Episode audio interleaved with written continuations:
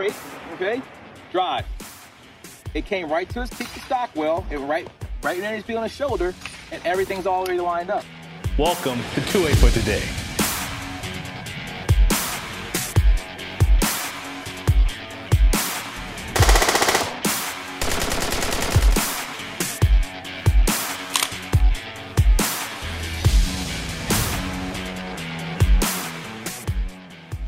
Welcome to 2A for Today.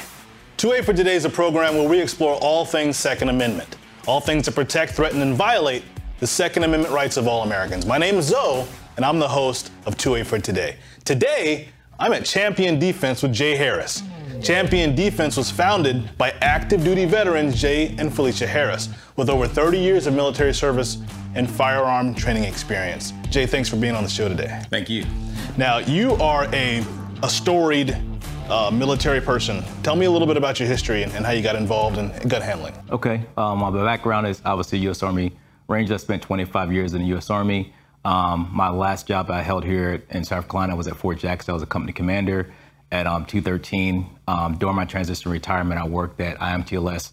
That's kind of like the Victory University, like to call it, where we teach senior leaders about TRADOC regulations on with uh, with the soldiers, teaching them in basic training also had a background in help building the marksmanship program they currently use today and some of the field problems like the forge that they currently use today.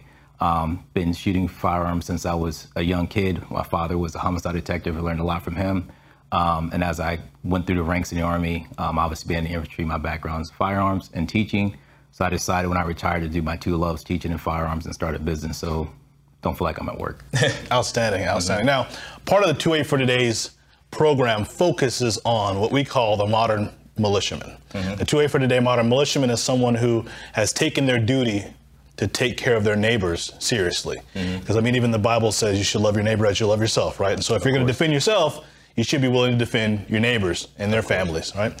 And so there are some issues, though. One of the issues is a lot of people are getting weapons. I mean, we've had, I think, the most purchases of weapons in a year, I think maybe. Right. Last year, you know, with what happened with Antifa, BLM, things on the streets, people getting let out of prison. Uh, people have gone and bought firearms, but a lot of them think that they know how to use them just because they've seen them shot on TV. Right. And so training is important. You know, there was even some people that were using SIG uh, weapons mm-hmm. recently. I'm talking about professionals who the, the, the, gun misfired on them, you know, right. and they, they sued SIG, and obviously there was some mishandling there. They investigated and they found out that it was actually poor handling by people who are professionals. Mm-hmm. So we stress how important it is to be trained. Can, can, you speak to that a little bit too? What happened with that SIG incident? I don't know. Um, uh, obviously, SIG SIG is a great company. I actually carry SIG as well. It's one of my uh, favorite platforms to carry. I'm not currently carrying on me right now. I got my SIG around the time when they had the mandatory recall. They did do a voluntary upgrade. I took advantage of that. But um, I can't really tell, you know, the technical side of SIG because I'm not the manufacturer, but I know I've used SIGs. I've never had a problem with a SIG. So I, I, I can, you know, say it could, could be both, you know, operator error and some technical difficulties. I think SIG done their part as far as doing the recall and getting it fixed. And I think a lot of, you know, users may have to do their part as far as make sure they have the right training, make sure they have the right holster, and the kind of things we stress on in our class. Because I get students all the time that they may have a great gun but not a great holster or vice versa.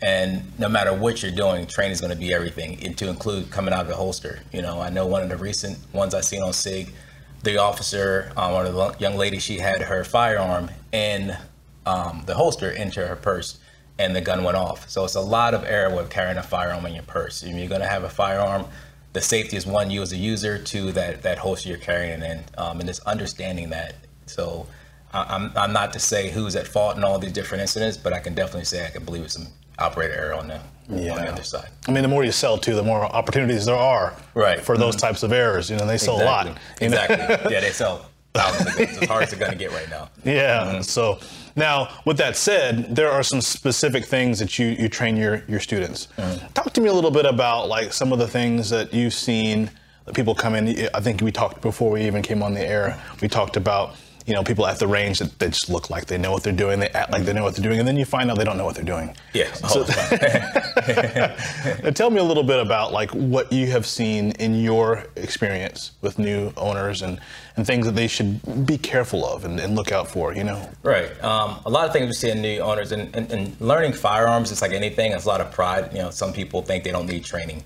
Um, especially in the law enforcement community or military community, they feel they carry a gun, they've been around guns, they don't need any training. Um, and they don't understand the little nuances that go on with, you know, pulling out your holster, especially um, prior to August 15th, before we go into open carry state, a concealed carry state. A lot of people don't take things in consideration when they got to draw their firearm from a concealed manner and the different safety aspects they have to do, or they just simply try to cut back and call, say, with a holster or something like that. I don't need a holster. I'm gonna put it in my pocket different things you hear, we hear every day here in the shop. Um, and then those bad habits transition over into the range. So they're not used to coming out of a holster and shooting. So that's where you see a lot of issues. Because most indoor ranges don't allow you to shoot from a holster. You have to shoot from a static position and lay your firearm on the table. But in reality, in practical use, we're not laying our guns on a table or carrying them by our hands every day. They have to be in a holster. So if you're not training, and we like to use an army train as you fight, if you're not training to come out of that holster and understanding if you hit your finger on the trigger or trying to put it away, when you actually try to do it in real real operation or in an emergency situation, that's when you're gonna have an injury.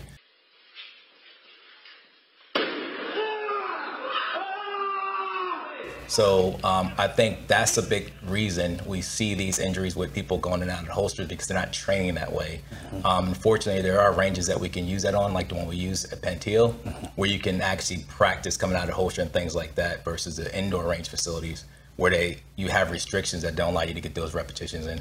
Outstanding. Yeah, that, that's really important. Penteo, um, as a matter of fact, we're going to be doing in a, a, gun safety class there with some Turning Point guys. Yes. And you're going to be leading that class. Yes. So I look forward to seeing you in action. Oh, yeah. you know, teaching the young guys and myself. You know, okay. my son obviously too. we, we, we need training too. So, yeah. mm-hmm. um, I, I do have a couple of questions though about, you know, going forward as we are, you know, obviously we got a lot of people with new weapons and. Mm-hmm. And I, we're promoting the idea of the modern militiaman. And so, it's an important feature for people to know how to like talk to police, what they should do. Do you guys teach your students things of that nature too, like yeah. post-incident, how they should behave? Yes, yes. We um, in our CWP course and all our courses. First off, all our courses start from the, the, ground up. We teach no matter what course you come in, no matter what level you tell me you're at. We start at the basic level to get everybody on the same playing field. Mm-hmm. And part of that, first, especially with the, the carry courses, we talk about mindset, mm-hmm. having the proper mindset and attitude, and understanding responsibilities being a gun owner not only in your home, but when you have that firearm outside your home, because the, the, responsibility broadens. You know, you have to worry about the public. You know how you're securing that firearm. We go over retention um, in your firearm. You know when you carry it in your holster, mm-hmm. and then the aftermath. One of the other things we do during the class, we talk about um, liability insurance. You know, we mm-hmm. partner with the USCCA as far as offering insurance to our um, our clients, so they know that there are some liabilities you know, if you have to deploy your firearm in public, you know, mm-hmm. so you might have to answer to the law for that. Mm-hmm. So having that insurance kind of help take care of the legality portion of it and, you know, all those things. But we mention that because some people think they have an incident with their firearm, they can go home and sleep that night. You may spend some nights in jail, you mm-hmm. may lose your firearm. It's a lot to think about. Um, then if you're in jail, who's going to pay the bills? So mm-hmm. Mm-hmm. we like to offer that liability but furthermore, just get them to understand that there are some consequences, but not to fear using your firearms. Just understand you you can have help. So take having that that that thought process out because it's split second. You know, attackers are planning to attack you, and the only thing you have on your time is speed and accuracy. Mm-hmm. So we like to offer that as well. Um, but it goes it goes um, a lot deeper than just carrying your gun that we go over in the, in the class. And then yeah. as far as you mentioned, I'm sorry, post. As far as when the cops come up, we teach them how to have your firearm. Don't have your firearm out. Put it away.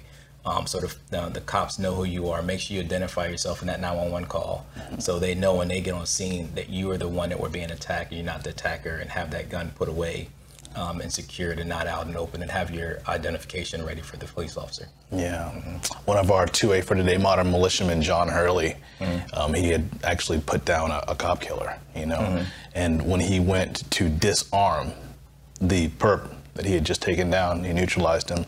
He had the rifle in his hand when the police showed up and he got mm-hmm. shot. Yeah, definitely want to unload that rifle, put it away from you, and be standing far away. Long as you already secured the scene, um, and you feel you're safe and you can actually get away from that person, Um, so when the cops come, you're not mistakenly for that that attacker because that's just a bad way. Yeah, yeah, it's mm-hmm. awful. Mm-hmm. Now, uh, you guys have been doing this for how long have you been here at this location? Um, this location we opened. I started building the store up in November. My wife, um, my, my, wife, myself, and a friend, um, CD uh, London, we built it from the ground up. Um, started in November. I actually retired in November, and I came here and started slapping paint and wood and cutting stuff up. We actually opened the store up in April of this year. Um, the business started last January while I was teaching, and um, for the blessings from Panteo to let us start teaching out there. But we are actually setting up chairs on the range and stuff, and got kind of hot, so and then cold in the winter. So I, I knew I wanted to open up an actual classroom to have my students at, and then our actual gun shop for a showroom and things like that. So April we started, and we've been going at ever since. Outstanding. Now, do you guys carry a lot of stock, or are you guys, are you ship direct, or how, how do you guys operate? Um, both. We carry um, stock. The, the the model of the business is we want to cater to to our students. All the training we do, we do several different classes, from long range classes to a youth um, firearm course. So everything we offer for our classes, we like to sell here to include focus on self defense stuff. So we sell the the proper holsters, we sell body armor, bulletproof backpacks, all the ammunition we need and a selection of pistols. Um, so when our, our students are here, they have something where they can go and talk to us, and we can fit them for the right right firearm, whether it be a rifle, and a bolt action, or a pistol, or even a 22 for their kids. is right here. If we don't have it in our store, we have several distributors, and I'm a direct dealer for several different manufacturers where I can order it, and it's a two you know two day turnaround. Sometime maybe a week, depending on what it is. But most products we have in, we have over 45,000 products we can actually get in anytime we want. Outstanding. Mm-hmm. I'm so thankful for what you're doing, bro. Thank you. Truly, our community needs to be secure. And we are insecure because we've been relying on people who it's not their job description. The Bible right. tells us that we are supposed to love one another as we love ourselves, right? Right. And the, the Supreme Court has said multiple times that police officers have no obligation to mm-hmm. protect anyone not in their custody.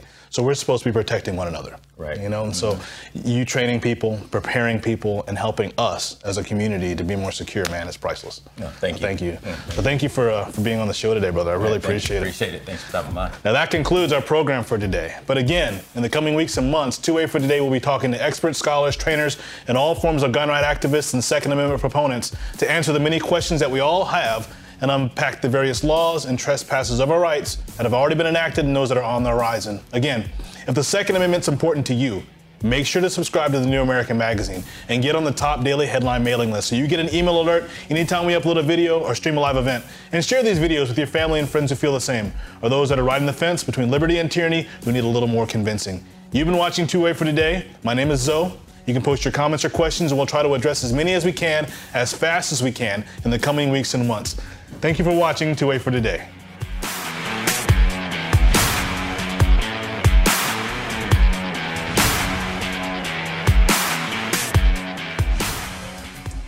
Conversations that matter. The establishment media is doing everything possible to make sure you don't hear some of the most important videos out there on medicine, science, politics, business, media, and so much more. That's why it's so important that you check out the New Americans show Conversations That Matter with Alex Newman, which tackles all these topics and more.